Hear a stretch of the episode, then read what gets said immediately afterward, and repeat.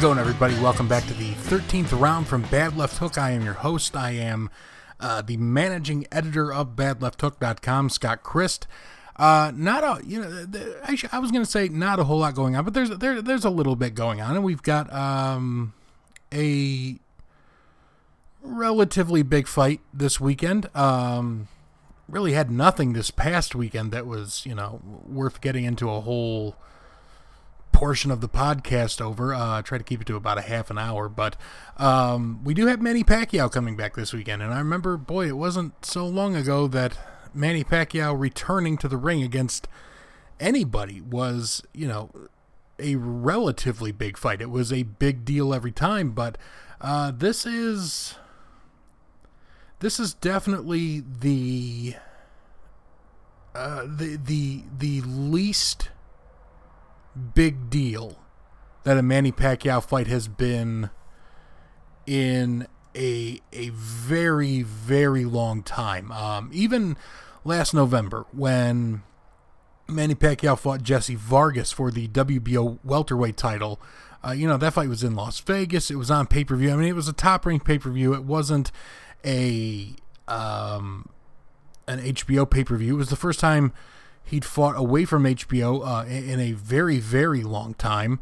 Uh, th- this fight, you know, even compared to the Chris Algieri fight or the Brandon Rios fight, uh, those two that that happened in Macau back in 2013 and 2014, even those were, you know, bigger fights than this one feels like. And I think you'd probably have to go all the way back to when Manny Pacquiao fought, um, gosh, I don't even know. I mean, are we going back to like 2003 when he fought Emmanuel Lucero? I mean, that was the fight before he fought Marco Antonio Barrera for the first time, became uh, a bigger star in the sport, and then he fought Juan Manuel, Juan Manuel Marquez. Um, then he got into the Erik Morales trilogy. I he had a couple of fights in between there that weren't huge or anything like that. But I mean, we're talking about a fight here with Jeff Horn, who is, you know, genuinely unproven. I, and obviously, I am talking about this not from the perspective of the the Australian audience. I'm not Australian. I don't know if my accent's given that away or not. Um, but look, you know, there I think it's probably a really big fight, or at least a pretty big fight. I mean, it kind of has to be. It's at Suncorp Stadium in Brisbane. Um, and Jeff Horn, you know, is a a former Olympian. You know, he was a standout amateur. He, he's a good fighter.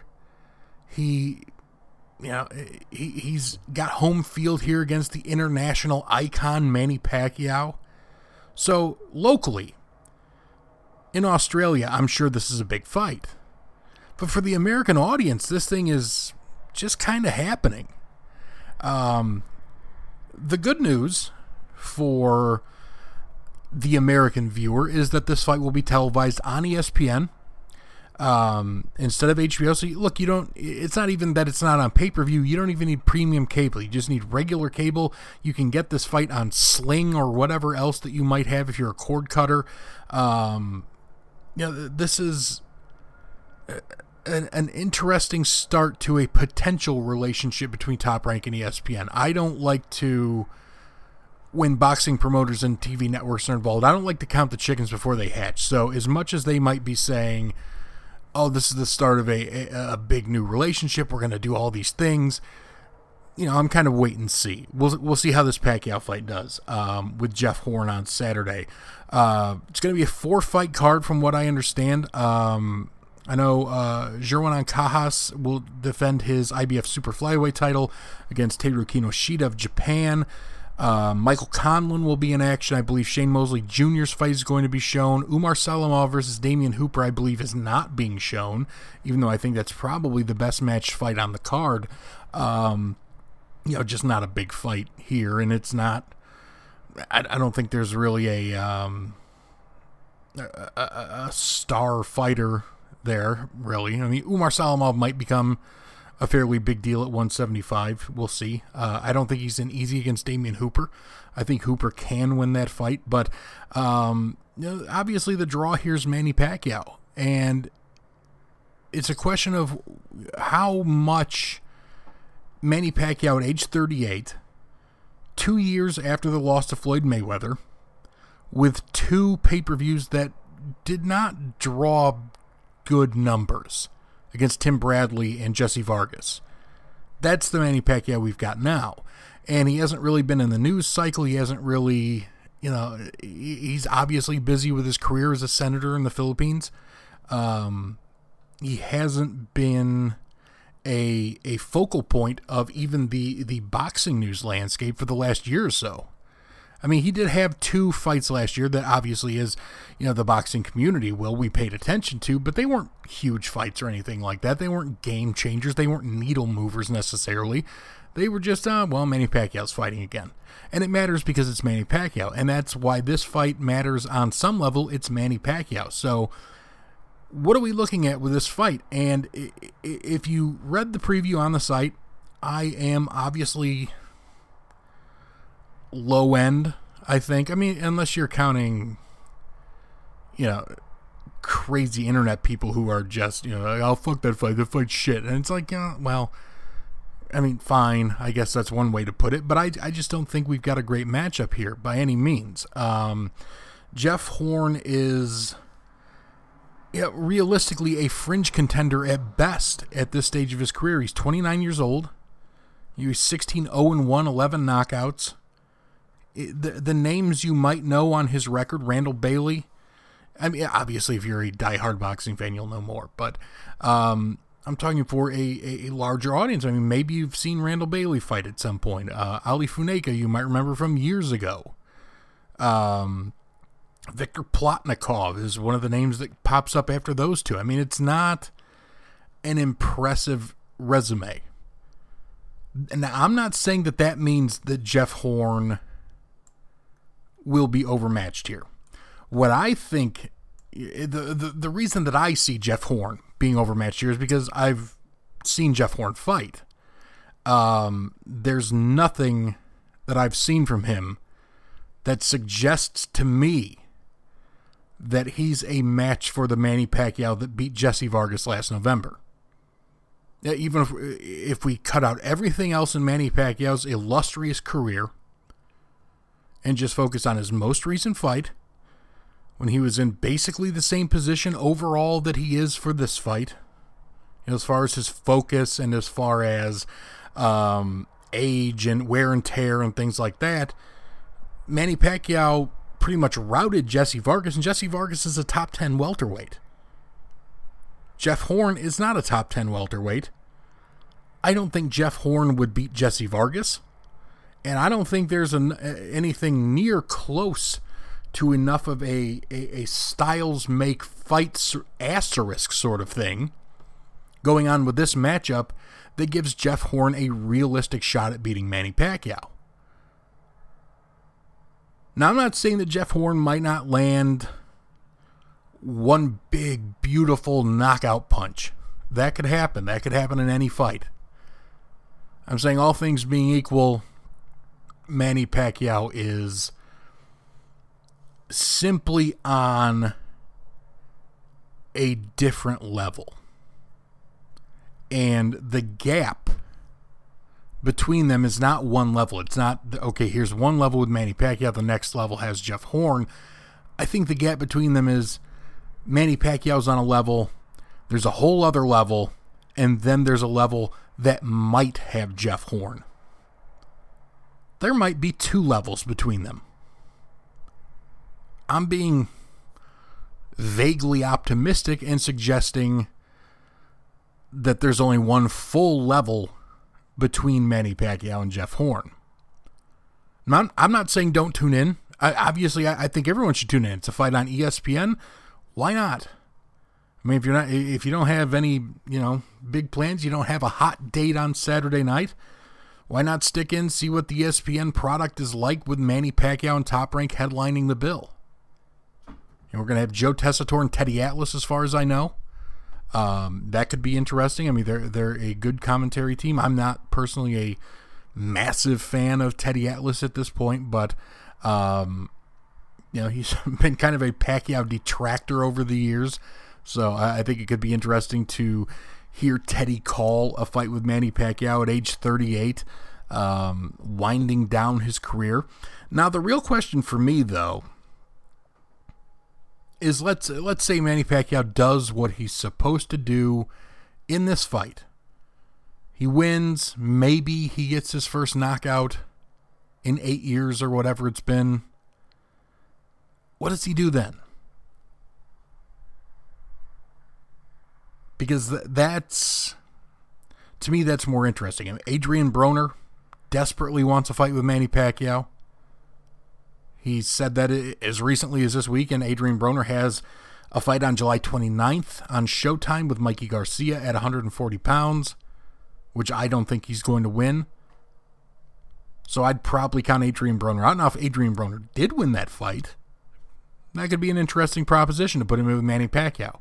That's a fight you could probably put on pay per view, uh, especially if Adrian Broner beats Mikey Garcia that would require top rank working with Al Haymon and Premier Boxing Champions, but I don't think that's a I, I don't think that's a, a total roadblock at this stage for either side. Uh, I, I think that could work out. Manny Pacquiao's at a, at a point in his career where a win here over Jeff Horn keeps him on a winning streak, keeps his name out there a little bit. Um, but he is 38. And if PBC and Al Haymon have some fighters they think might be able to get the rub from a win over Manny Pacquiao, even at this stage when, you know, Manny Pacquiao is not in his prime anymore, then I think they would definitely make that deal. Now, the question is whether or not Top Rank would make that deal.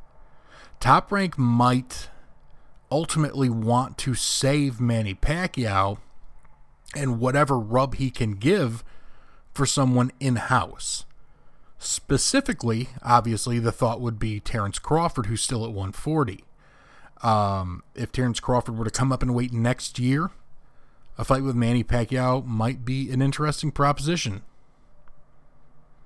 I mean, if Top Rank thinks that Terrence Crawford's ready to win that fight, then sort of cashing out Pacquiao at the end of his career and cashing in on Terrence Crawford as a, a potential next big star with a win over a guy like Manny Pacquiao could be um, a really smart business strategy.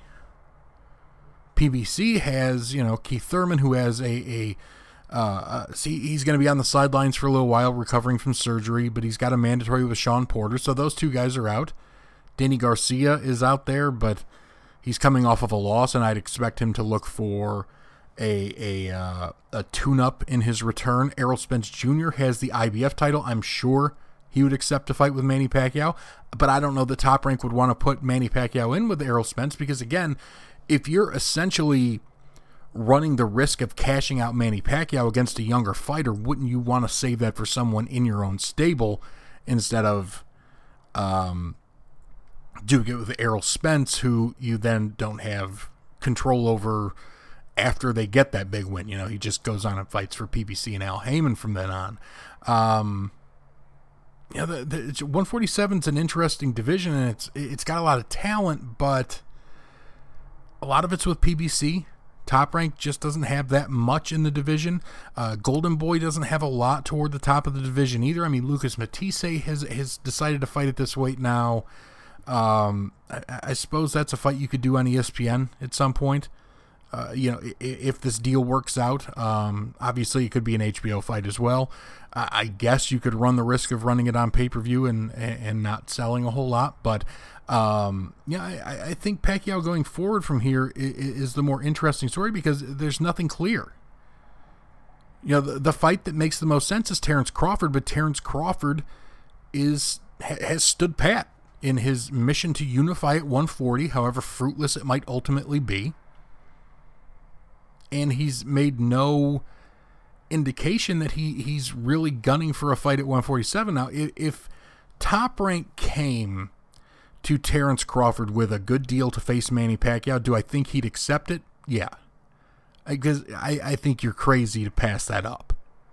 Uh, I, I think the Terrence Crawford side would be absolutely insane to not take their guy who's you know right in the prime of his career, a terrific fighter, kind of ready to take that next step or as ready as he's going to get and try to make, you know, a, a career best payday against Manny Pacquiao and with a win from there be a bigger star.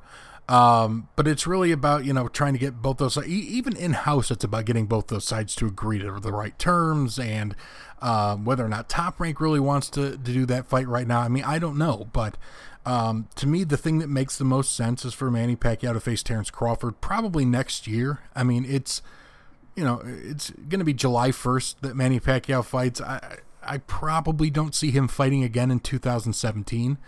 Um, he could surprise me and fight in December, but I, I, I don't really see it happening. Uh, I think he'll probably fight this one time, take the rest of the year off, and fight sometime next year when he's 39 years old.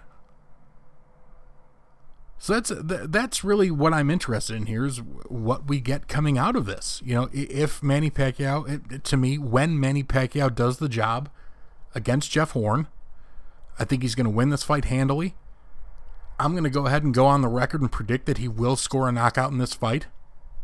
I, I just don't think Jeff Horn's good enough to avoid getting knocked out, even if Manny Pacquiao doesn't have the big killer instinct or anything like that anymore. Um, uh, yeah, th- that's what I see happening. I, I see. I see Manny Pacquiao dominating this fight. I, I just look, even if Manny Pacquiao is toward the end of his career, even if he is a little unfocused compared to old training camps, even if he hasn't had the best camp of his career like fighters always say they have, which has to be bullshit 98% of the time. Um, yeah, even even if all that's true, I think Manny Pacquiao is just way way better than Jeff Horn, and I don't even really mean it as a knock on Jeff Horn. He just doesn't have uh, the, the experience, and I just don't think he has the skill. Like I, it's it's just really that simple. I mean, Manny Pacquiao's an all-time great fighter, arguably the second greatest fighter of this generation. Still, maybe the best welterweight on the planet. I think he is, based on what I saw last year from Manny Pacquiao against Tim Bradley and Jesse Vargas, compared to what Keith Thurman has done I still go with Manny Pacquiao. I still think he's the number one 147 pound fighter in the world. Maybe I'm wrong, but that's you know that's my opinion. That's uh, the way I still see it. Um, other than that, you know, we, we've got some standard news. The WBO and WBA have decided to clear Alexander Povetkin, who will fight for uh, their international titles in his next outing. Um, not a big story. I mean, eventually some sanctioning body was going to go ahead and let him get back in the mix. That it was inevitable, really. Um, Beibut Shumenov has decided to retire from boxing due to an eye injury. Um, the World Boxing Super Series, presented by Kalle Sauerland and Richard Schaefer, in the cruiserweight division specifically, is coming together extremely nicely. They've got three title holders uh, Mairis Briedis, the WBC title holder, Murat Gassiev, the IBF title holder, and WBA interim, probably I think now regular title holder Junior Dorticos. They're all in. Marco Huck is in. Krzysztof Wlodarczyk is in. Krzysztof uh, Glowacki is also uh, reportedly signed and ready to go, but just hasn't been announced yet. And they're close to deals with two more guys, which would round out the field of eight Alexander Usyk, who holds the WBO title, and Dmitry Kudryashov, who is a uh, sort of a knockout artist from Russia. This would be a trem- when the worst. Here's the thing: when they announced the series, kind of the best I expected realistically was a guy like Kudryashov or a veteran like Wlodarczyk or maybe a guy like Glowacki, a former title holder, still relatively in his prime, maybe a Marco Huck coming off of a loss in a world title fight. I did not think that they would potentially have all four world title holders. And I really didn't think that, that it would just be this well rounded a field. And I'm, I'm so happy to eat crow because I would always much rather be wrong and have something good happen than be right and have boxing kind of pull its usual shit. It's much better off this way. If I were making a favorite, right now, let, let's say the field rounds out Briedis, Gassiev, Dorticos, Usyk, Huck, Wlodarczyk, Glowacki, Kudryashov. My favorite there is Usyk. I, I know a lot of people have seen him fight on HBO now a couple of times, and, and they don't get the, uh, the, the hype behind him. I've I've seen a lot of people say that during fights, after fights with him. You know that he's just not what has been sold, and I think he's not the destroyer that was sold or that a lot of people hyped him up as. And, and you know what, myself included, I thought he was that guy. Um, now I don't think he's that guy. What I think he is is a guy who's going to win a lot of fights. He is a very well-rounded fighter. He's got plenty of power. Um, he's fundamentally sound. He's a technically very good fighter. He always has. He, he makes adjustments well in fights. I think he's a smart, intelligent fighter. Uh, that's the guy I would favor if he, if he does indeed sign on for the tournament. If he doesn't, then you've got you know Briedis and Gassiev and Dorticos. Those are all strong contenders to win, and they would be anyway. I mean, I think any of those guys on the right night could potentially beat Usyk. As good as I think Usyk is, and that's why I think this is shaping up to be such an an interesting tournament. Because I, you know, look, think back to the Super Six. I don't really remember anybody picking Andre Ward to win that tournament. I remember a lot of people picking Mikkel Kessler, who at the time was considered, you know, uh, post Calzaghe by many, still the best fighter in that division. Then Andre Ward took Kessler apart, went on to dominate the tournament. I remember more people picking Andre Dirrell than I do Andre Ward. So we could see something similar here, and this is, you know, single elimination uh, should be easier to manage. Everyone kind of gets the the basic schedule of what's being laid out. Shouldn't be a whole lot of problems um, with that. And that, that that might be a knock on wood scenario. I mean, obviously, boxing has a tendency to uh, present its own problems even when they really shouldn't be there. Um, but you know, I, I think this is looking like a great tournament if if the eight guys, you know, the five plus Glowacki, who supposedly signed, then Usyk and Kudryashov are close to deals. Even even if you don't get Usyk and Kudryashov, and then you get somebody like uh, two guys who expressed interest this week, Junior Makabu and Youri Kalenga. If you get those guys, it's still a really good tournament. Maybe you don't ultimately decide who the best cruiserweight in boxing right now is because you wouldn't have Usyk, who I think is right now the best in the sport. Um, but you know, you, would still have a great field. So I really gotta, I, I, you know, honestly, I've got no reluctance reluctance to do it. I, I tip my hat to Kalle Sauerland and to Richard Schaefer. They're putting together a really interesting tournament here and putting together one at 168 that so far is looking pretty pretty solid itself. They chose good divisions for this. Yeah, I admittedly underestimated their ability to to get a, a, bunch of top fighters to commit to this. But I think you know, in retrospect, and this is something I probably should have thought about. 168 and cruiserweight, good divisions right now, not filled with massive stars, but but a lot of good fighters. They looked at that and I think that's what they saw.